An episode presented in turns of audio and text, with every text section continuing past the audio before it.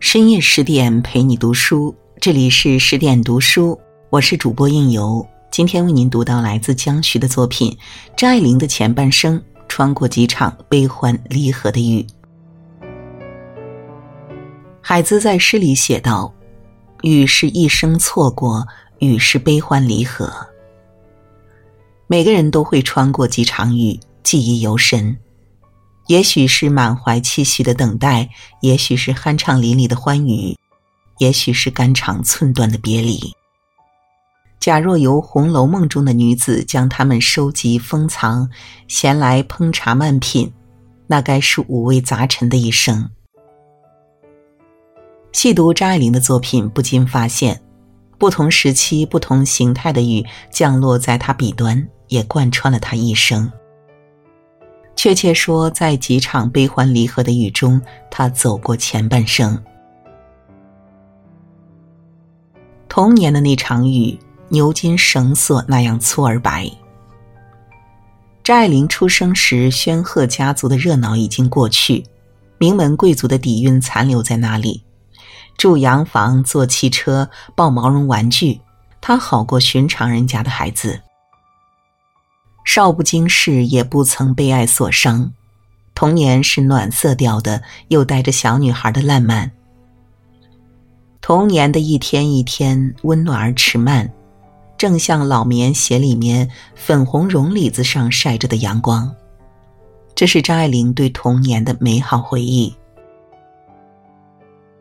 张爱玲生在上海，两岁时随同家人搬去天津。争风吃醋的女佣，会讲《三国演义》的男仆，活泼的丫头，漂亮的弟弟，看萧伯纳作品的父亲，高大的秋千架，色而微甜的六一伞，稚气的儿歌。他的幼年由这些元素组构而成，这样的家园给张爱玲一种春日迟迟的感觉，清灵而欢愉。四岁那年，母亲和姑姑结伴出国留学，记忆中没有存在过，也就不会有失去的难受。母亲离开，他不感到缺陷，反倒是在姨奶奶的热情敷衍下度过一段甜蜜时光。八岁那年，他的家又搬回上海。到了上海，身为没落贵族的大小姐，张爱玲坐马车住石库门。穿绣着蓝蝴蝶的洋纱衣裳，这样的气氛下，他感到垮气而快乐。也有不快乐的时候，父亲因为打吗啡针过度，随时会死掉。那个时候，他呆坐在阳台上，雨映入他的眼帘，也下在张爱玲的心扉。檐前挂下了牛筋绳索那样粗而白的雨，哗哗下着雨，听不清楚他嘴里喃喃说些什么。我很害怕了。等一个人或者急迫想改变眼前现状的时候，绵绵秋雨使人煎熬，急急下雨使人心烦。张爱玲与父亲等着的人是即将归国的母亲黄一范。母亲一回来，生活立马变了样。她思想新潮，偏于西方，教张爱玲弹钢琴，重新布置家庭。呼朋引伴，常有人来人往。父亲也痛改前非，准备重新开始。而且母亲给小小的张爱玲带回诗与远方的色彩。英国常下雨，法国常晴天，但是英格兰三个字使他想起蓝天下的小红房子，法兰西反倒是微雨的青色。若干年后回想起这个时期，他默然似语。家里的一切，我都认为是美的顶点。事物发展到美的顶点固然令人满足，但也意味着开始走下坡路。太阳开始西沉，女人即将衰老。黄一范是一位裹小脚的新女性，她深受五四新文化运动的影响，在婚姻与自由、儿女与自我的矛盾中，选择追求个人理想。后来，张爱玲在自传体小说中将母亲称为“环球旅行家”，颇有讽刺意味。在张爱玲的成长阶段，她来来去去，每一次回来都是对张爱玲人生轨迹的一次改变。八岁那年，黄一范回来了，跟丈夫张志怡大吵一架，为天赋异禀的女儿争取到上学的权利。带着同花头的女儿去报名，她觉得张英不够响亮，根据女儿的英文名字改取，一笔一画填写下来张爱玲。办完这件事，黄一范跟张志毅协议离婚，获得想要的海阔天空的自由，再次出国。张爱玲住校，偶尔回去，原想那个如同乐园之家已成清凉古墓。站在烟榻前向父亲要学费，久久得不到回应。继母剩下的牛肉一样的棉袄，他穿不完的穿着，难熬而羞愧的日子过不完的过着。错过了英国的雨，却遇上香港的雨。同样是民国才女，同样有着悲惨经历的萧红，祖父曾经对她说。快快长大吧，长大就好了。事实上，进入成人世界会遭遇更多洪水猛兽。张爱玲中学毕业那年，母亲又回来了，这次是为她上大学的事情，为钱与面子彼此抗争，互不相让。父亲的专制，继母的挑拨，让她惨遭毒打，然后被监禁，在暗无天日的屋子里，差点病死。最终让他逃了出去，那个家是再也不会回去了。父女关系这捧塑料鲜花被彻底丢弃，从此跟母亲过。黄一范是个美丽而敏感的女子，在张爱玲笔下，他俩的关系非常微妙，没有母女之间的脉脉温情，在有条件的爱之上，更多的是疏离与隔阂。母亲为他的求学牺牲很多。又一度怀疑自己为这个除了写作天赋之外，在现实社会如同废物、待人接物又极其愚笨的女儿做出牺牲是否值得？张爱玲很争气，考入香港大学，成为学校的佼佼者。有一次环球旅行的黄一范路过香港，在此逗留了挺长时间。动身那天，张爱玲去送行。几十年后，他写自传体小说《小团圆》。依然记得那天的大雨，记得众人簇拥着母亲叽叽呱呱的说笑，也记得离别后属于他一个人的落寞。微雨着站在街前，等着车子开了，水花溅上来。人生如旅，遇见有时，错过有时。上天如若眷顾，自会施之冬雨，收之桑榆。对张爱玲而言，她错过了英国的雨，却遇上了香港的雨。下了许多天的春雨，满山两种红色的杜鹃花簌簌落个不停，虾红与紫桃色，地下都铺满了，还是一颗颗的满树粉红花。天晴了，山外四周站着蓝色的海，地平线高过半空，红艳艳的杜鹃花。后来成为他笔下人物眼中的风景。葛威龙拜访有钱姑妈，透过豪宅阳台，看到漫山遍野的杜鹃花。聂传庆坐公交车，落落寡合的脸映衬着前座人怀里的杜鹃花。那时的雨下在大帽山路，下在自由天空，飘荡着孤独而亮丽的青春气息。如果没有风，公寓外的雨是很可爱的。太平洋战争的炮声炸断张爱玲的前途。当时只差半年就毕业，如果没有意外，他将以全额奖金得主的身份保送牛津大学。命运另有安排，他便只能回到战争中的上海，福兮祸兮，都在那里等着他。在上海，张爱玲与姑姑张茂渊住在一起，静安区常德公寓六楼。在这个符合他理想的陶氏之所，凭借小说《沉香屑滴炉香》在上海文坛一炮而红，之后出版小说集《传奇》、散文集《流言》，名声鹊起。文字中由他创造出来的男女组成一个红尘世界，他明争暗斗，他长袖善舞。文字外，他的岁月显得清寒寂寥，高冷、世声喧杂，长断热水。到了梅雨时节，门前积水，屋外大雨，屋内水灾，他需要和姑姑轮流抢救。这种生活明明诸多不便，他偏偏能够对此记去。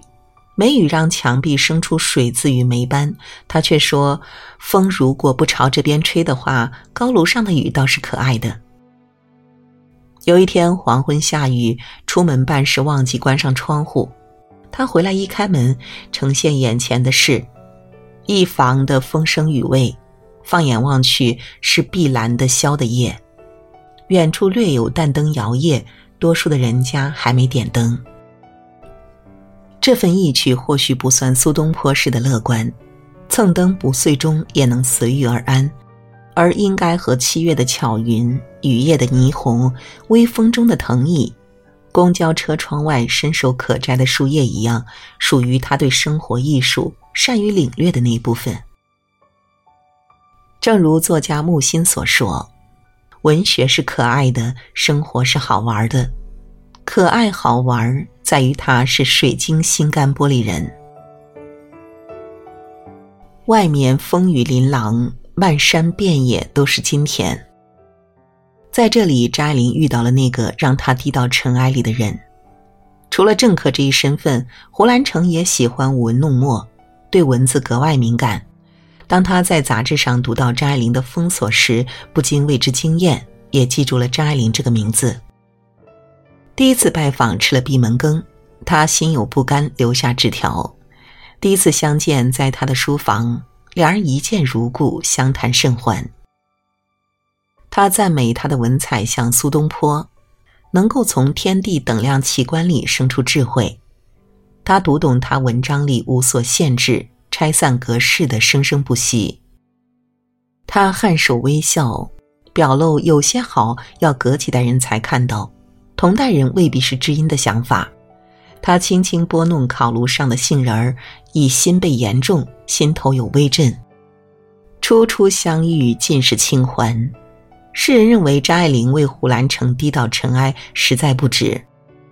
可是没有谁能够像胡兰成那样，站在一个很高的层次，读懂他的艳，读懂他的神光离合，读懂他的横绝四海，无所禁忌。如此懂得，又那般才情横溢、风流倜傥，怎能不迷恋？第二次相见，他赠予他个人照，背面写着：“见了他，他变得很低很低，低到尘埃里。”但他心里是欢喜的，从尘埃里开出花来。美人心意溢于言表。起初，他并不憧憬有他参与的未来，只是贪恋有他相伴的当下。人的思想如果不会改变，也就没了人生若如初相识的遗憾。相识半年，两人签订终身。他执笔写下“胡兰成、张爱玲签订终身，结为夫妇”。他续上一句：“愿是岁月静好，现实安稳。”他与她在常德公寓的高楼上，有过男欢女悦、如胶似漆的好时光。他向她娓娓讲述自己的湖村岁月，两人靠在床头一起看高更画册，他能够适时做出自己独到的点评，或者呆呆坐，傻傻凝视对方，说着痴话，浓情蜜意弥漫在空气中，浓到化不开。胡兰成从南京回上海，总会在张爱玲那里逗留。他喜欢站在房门外，悄悄看她待在房内。他一个人坐在沙发上，房里有金粉金沙一深埋的宁静，外面风雨琳琅，漫山遍野都是金田。读之甚觉文笔华美，心意富足。如果时光能够停留在这样的雨天，他在雨中撑伞，站在船舷边涕泣良久。胡兰成了解自己，他是正直的事和桃花运一样糊涂。见了就爱，走了就忘。不同的女人都能得其博爱，因为懂得，所以慈悲。这份懂得虽然难能，却无法一劳永逸。两人之间生出猜忌、嫌隙，渐渐拉出距离。时局变动，胡兰成从官场上的弄潮儿沦为新时代的流亡者。他避往温州，为掩人耳目，与一位寡妇假戏真做，在乡间过起了夫妻生活。一个人在逃亡生涯，总要抓住能够抓住的东西。翟玲能够理解，可让他无法接受的是，即便自身难保，胡兰成对武汉办报期间认识的护士小周依然念念不忘。他赶去温州，一则探望胡兰成，二则要他在自己与小周之间做出选择。他不选，说什么世间一切最好的东西不能做选择。曾经因为一个可遇不可求的“懂”字，孤傲如他，在他面前卑微下去，情至深处，不知不觉生出要求，内心原则浮现。他不喜欢巫术。如果不清不楚，宁可斩断情丝。既然不能以他想要的那种爱爱下去，那朵从尘埃里开出的花也将兀自猥亵了。回到上海，张爱玲给胡兰成写信。那天船将开时，你回岸上去了，我一人雨中撑伞在船舷边，对着滔滔黄浪伫立涕泣良久。冬雨落在河面，也落在他心田。当初的岁月静好，只是说说而已吗？新欢与旧爱，做一个选择就如此困难吗？有时候不做选择已是选择，不给回应已是回应。雨是冷的，心也是冷的。对方的爱随风远逝，固然令人痛苦。更让人难忘的是，发现自己不愿再爱下去。一年半之后，张爱玲寄去诀别信，随信付了三十万的稿费。张爱玲自称是拜金主义者，当他慷慨赠予对方金钱，除了仁义，更代表一刀两断的诀别。相爱时不管不顾，不爱了义无反顾。这段婚姻仅仅维持了两年。却在江湖久久流传。胡兰成曾说张爱玲是一道晴天落白雨的人，至此这场晴天白雨从他面前收写。宁愿天天下雨，以为你是因为下雨不来。十年前《小团圆》首次出版，成为文坛爆炸性新闻，作为张迷自然买了来品读。记得当时是梅雨季节，绵绵春雨，夜以继日。门外有一棵龙抓槐，倒映在门口的地砖上，阴绿绿的，连心情都被润湿。翻开《小团圆》，读到清新且应景的句子：“雨声潺潺，像住在溪边，宁愿天天下雨，以为你是因为下雨不来。”这本书是张爱玲自传体小说。书中每个人物在现实中都能找到原型。第一次读，朦朦胧胧，以为陷入热恋的张爱玲在雨声中等着胡兰成。时隔十年，再次细品这部毕生杰作，恍然发觉，久立在这潺潺雨声中，默默等待的其实是燕山。书外，张爱玲在西边一天天等着的他，是民国著名导演桑弧。桑弧将张爱玲的《不了情》《太太万岁》搬上荧幕，他能够欣赏她的作品，却不能很好的解读她的心思。在《小团圆》中，燕山觉得九莉是高深莫测的。有一次，他说了半天，他只笑问一句：“你在说些什么？”对于九莉，觉得从他那里找回初恋的感觉。所以，从认识燕山开始，他认真化妆、搽粉、拾掇自己。两人计划过未来，只不过他是考虑实际的人，终究娶了别人。不论燕山之于九莉，还是桑湖之于张爱玲，都是来也匆匆，去也匆匆，书里书外，真真假假。人生如梦，来来往往。既然如梦，又何不将人生当作书去闲读？那些带着悲欢离合从风里而来，又留下爱恨情怨从雨里离开的人，全是他生命中的过客。陆小曼亦是情路曲折的民国女子，她写过一段话，拿来形容张爱玲，同样适合。阳光如雨，我们都是在雨中行走的人，找到属于自己的伞，建造小天地，朝前走。一直走到风停雨住，美好晴天。我的人生如看完了早场电影出来，有静荡荡的一天在面前。我想，张爱玲写这句话时应该还年轻。等到那场有溪边之感的春雨停住，她的前半生也已过完。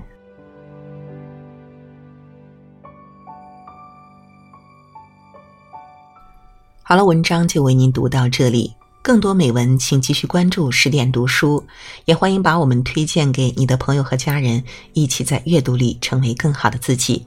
我是应由，让我们在下个夜晚不听不散喽。